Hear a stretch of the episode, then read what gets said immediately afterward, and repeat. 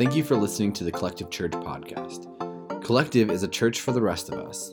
That means if you've never been to church, if you walked away from church, or have struggled to find a church home, we were started for you. For more information about Collective and how to join us on a Sunday morning, please head to www.mycollective.church. So, before we get started today, I want to share two quick things with you all. Last week, we wrapped up our first ever giving series at Collective. And I mentioned in week one of the series that I was super nervous about it because I didn't really want to talk about money within the first two years of Collective. But with Collective growing like it is, with you all serving the community in such big ways, I knew that we needed to talk about giving and wrestle with what Scripture says because our hope is to see God unleashed in this church and in this city, and generosity plays a part in that. And so in this series, there wasn't a huge push outside of listening to God and taking a step. We didn't push for a certain amount of money, it wasn't a campaign. We even stopped passing the offering baskets. And I told you all that we would consider making this a regular part of what we do on Sunday morning. And as Katie said earlier, that's what we're going to continue to do. And so we're going to continue to not pass offering baskets. We're not going to create a time during our worship service for you to give. Our team will still be at the double doors on your way out. You can drop connection cards and offering in there if you choose. But we want giving to be something you choose to do before you ever show up at Collective. And we don't want it to be something that you do in response to something I say or the pressure of baskets being passed or because there's a special time dedicated to that. But one thing I didn't expect through this series was to see so many people take steps to be obedient and trust God with their finances. In the last four weeks, 21 individuals and families took a step in their giving. Many of you gave for the first time. Many of you took a step toward consistency. Many of you took a step toward being generous, and that's incredible because you all are incredible. And like I said last week, I know I'm biased, but I'm so proud of this church and your willingness to see just how good God is through that obedience. One story that came out of this series was shared to me by one of my friends at Collective, and he texted me on Wednesday, and this is what he wrote.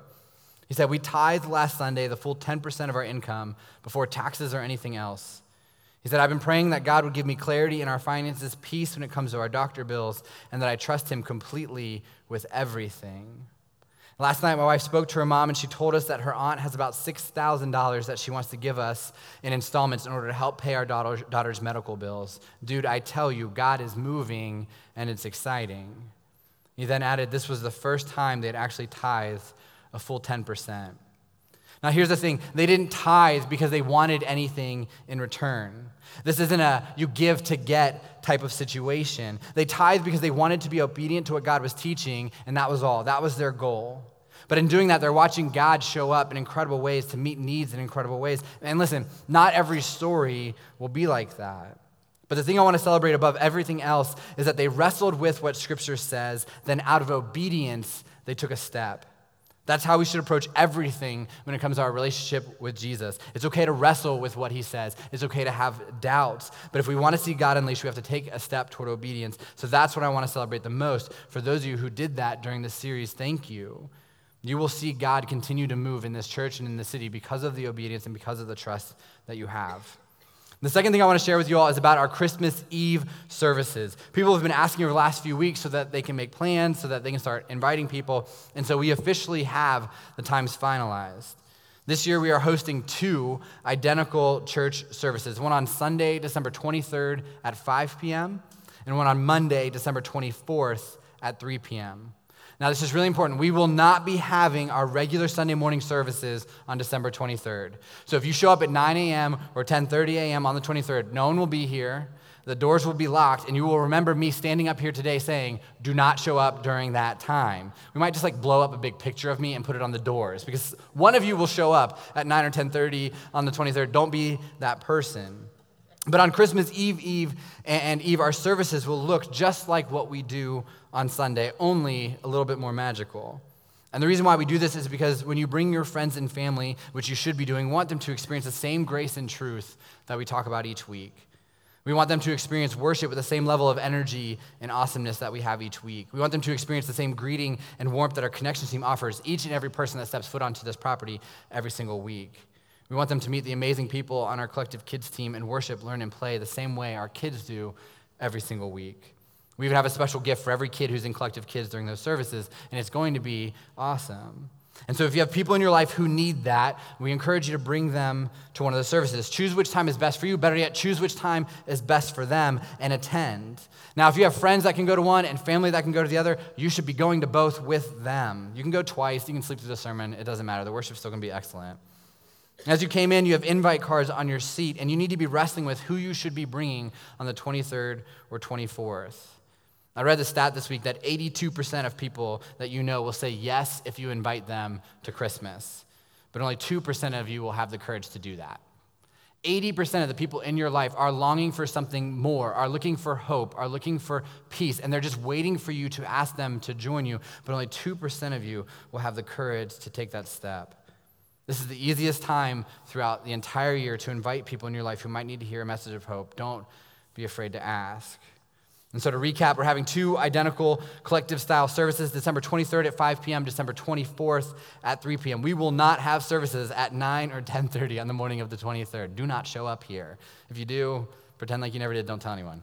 You need to start inviting your friends and family and neighbors and coworkers. You won't regret it. They won't regret it. It's going to be awesome. And there's one more surprise. We'll have a hot chocolate bar. So get here a little bit early and make custom drinks of deliciousness. Or show up late, don't get it, walk a really long way. That's your choice. It's up to you. And today, we're starting a new series that will actually conclude on Christmas Eve, and it's based on this thought. The best way to spread Christmas cheer is. Oh man, I hope you guys feel like I do about Christmas music, because that was super lame. First service was like way more exciting. There's a girl up front who's like, I listen to Christmas music in October. And I was like, You there's another church you can go to. But we're starting a new series, and it's all about Christmas carols. In fact, this series is one we did last year, and it had such a strong and positive response. We decided to do it again, but with new songs. And I know that as soon as I mention Christmas music, some of you are thrilled. You love Christmas music. You've been playing it since Thanksgiving or Halloween, like some people have, uh, which is super messed up, by the way. You have Mariah Carey's All I Want for Christmas Is You on repeat. You love it. But some of you are like me and you're not as thrilled. You think that Christmas music should only be played on Christmas Day and then locked in a vault and not listened to again for 365 days. You think Christmas music is old and boring. And you'll tolerate it, but only because you don't want all the Christmas loving people in your life to constantly call you a Grinch. But no matter what side of the fence you're on, you're going to love this series, and I, and I promise that. like I mentioned, we actually did this last year, and even the most Grinch filled people like me walked away with a new appreciation of Christmas music. To be honest, I hate it just a little bit less this year, which I know, I know I'm getting soft. But our goal is to do that again. Most of the classic Christmas carols that we grew up singing have an incredible story with a deep meaning that we're unaware of. And so we want to learn the deeper meaning of these songs in order to fully understand the power behind them when we sing them. We don't want it to just be words. And so, over the next four weeks, we're going to be taking popular Christmas carols and not only singing them, but we're going to be learning where those songs come from and why they matter. Then we're actually going to sing them one more time as a church. And so, after the sermon, we'll get a chance to sing the song that the sermon is based off of, hopefully with a new understanding and a new perspective on what we're singing.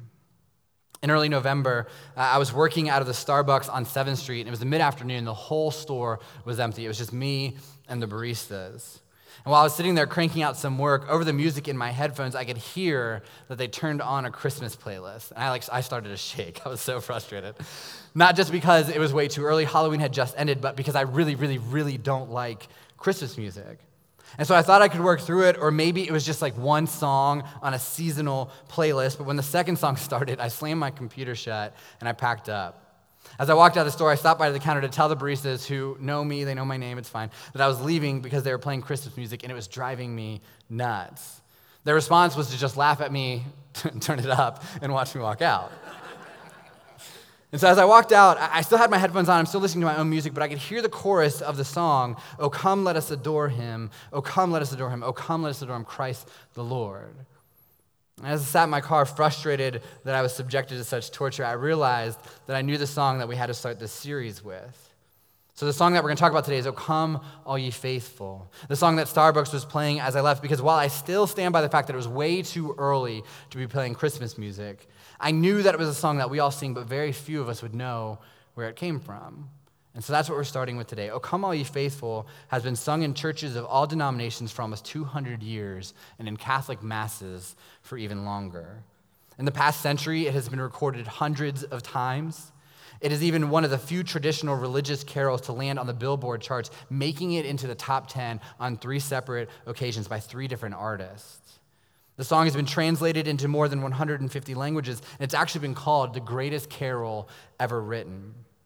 The song was written by John Wade, but it wasn't until after World War II that the story came out about how the song came to fruition. In 1745, at the age of 35, Wade's life was on the line. He was a Roman Catholic living in England when the hatred between the Church of England and the Roman Catholic Church was at an all time high. Many practicing Catholics were actually forced to take their faith underground to avoid prison or death at the hands of the King of England. And so Wade, being of Catholic faith, actually fled to France where he was given a very important job. He was a calligrapher by training as well as a very skilled musician, and so he was asked to research and identify historical Christian or historical church music, then carefully record it and preserve it for future generations, because at that point, most of the Catholic Church records were lost during the conflict in England.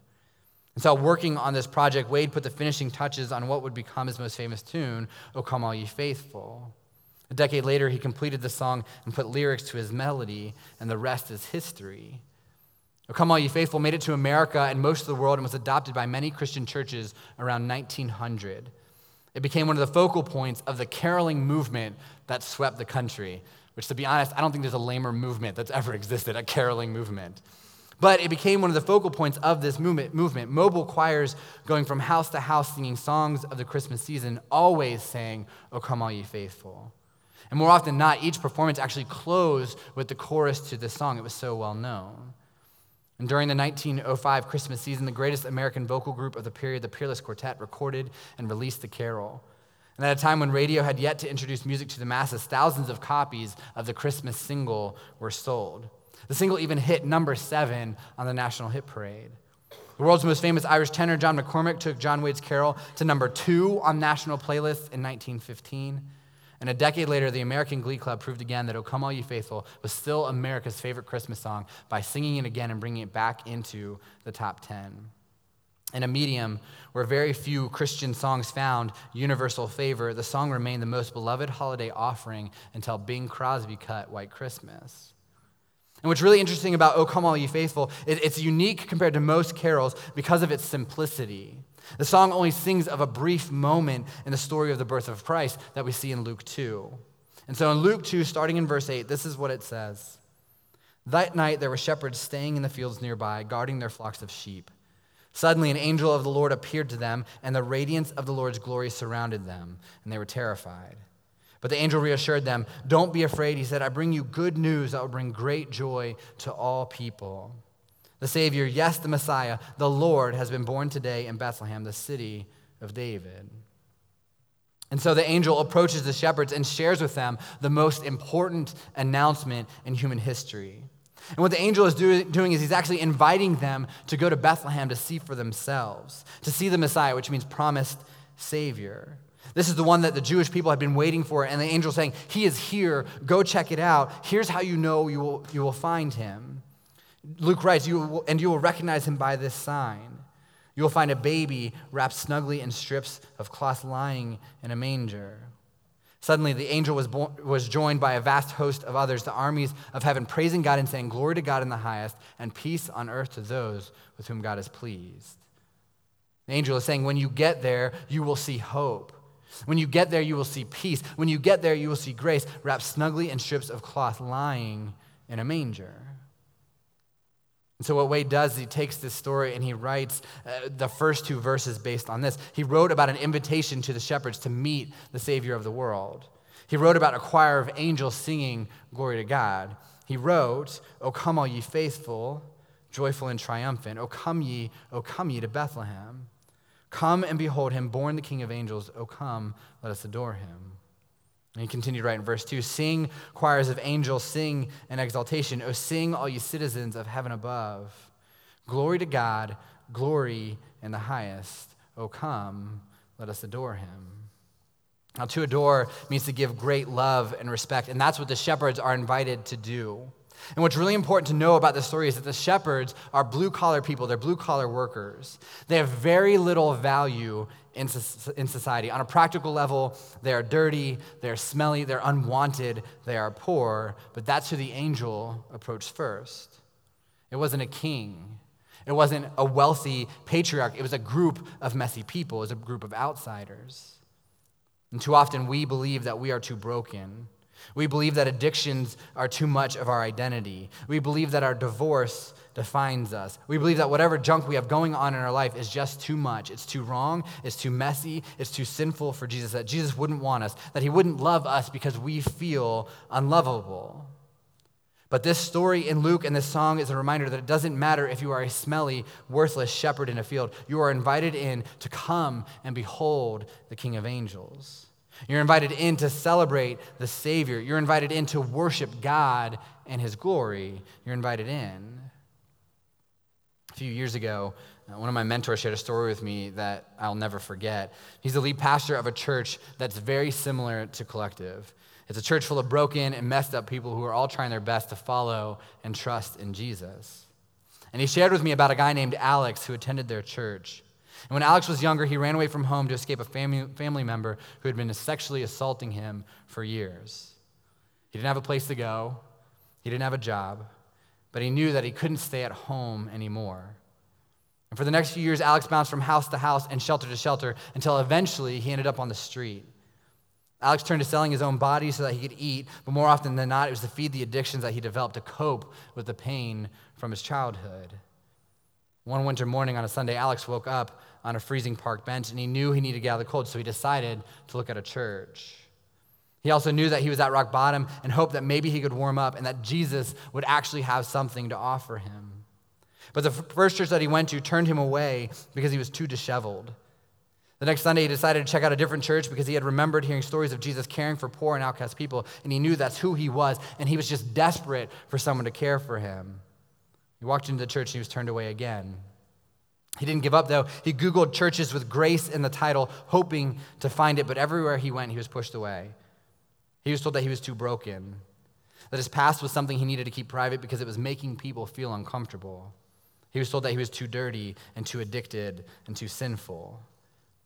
One Sunday morning, he was sitting in a coffee shop and he was just weeping when a woman old enough to be his mom approached him to ask if he was okay. Over the next hour, he shared with this stranger about how he was homeless, abused, addicted, broken, and now he was realizing that he was just unwanted. When Alex finished his story, the older woman hugged him and she said, You can come to church and sit by me. And when he asked if, if she was sure, she responded by saying that you aren't to anything to be invited into the presence of God.